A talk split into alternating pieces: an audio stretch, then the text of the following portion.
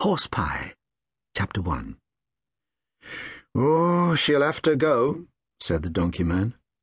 Who? said his son, Sam. Oh, Jenny. She's got so slow.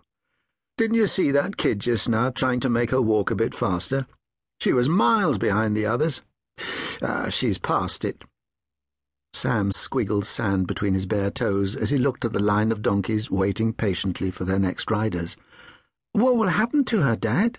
he said.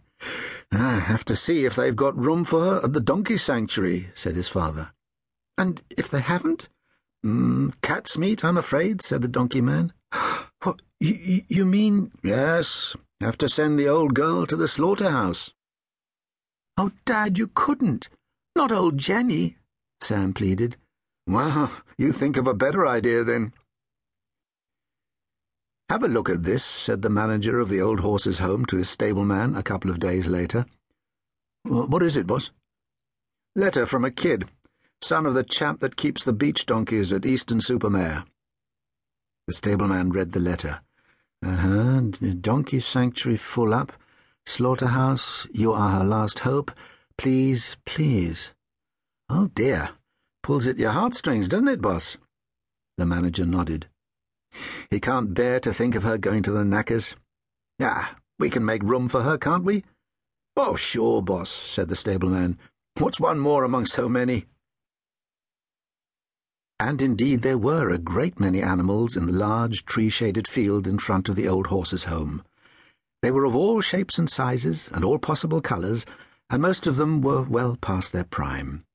But amongst all the ancient ponies and horses were three giants who were, in fact, not old. Captain and Ladybird were Shire horses, one black, one brown, and both with white stockings. Herbert was a Suffolk punch, a chestnut like all his kind. All three were in good health, but there was no work for them to do.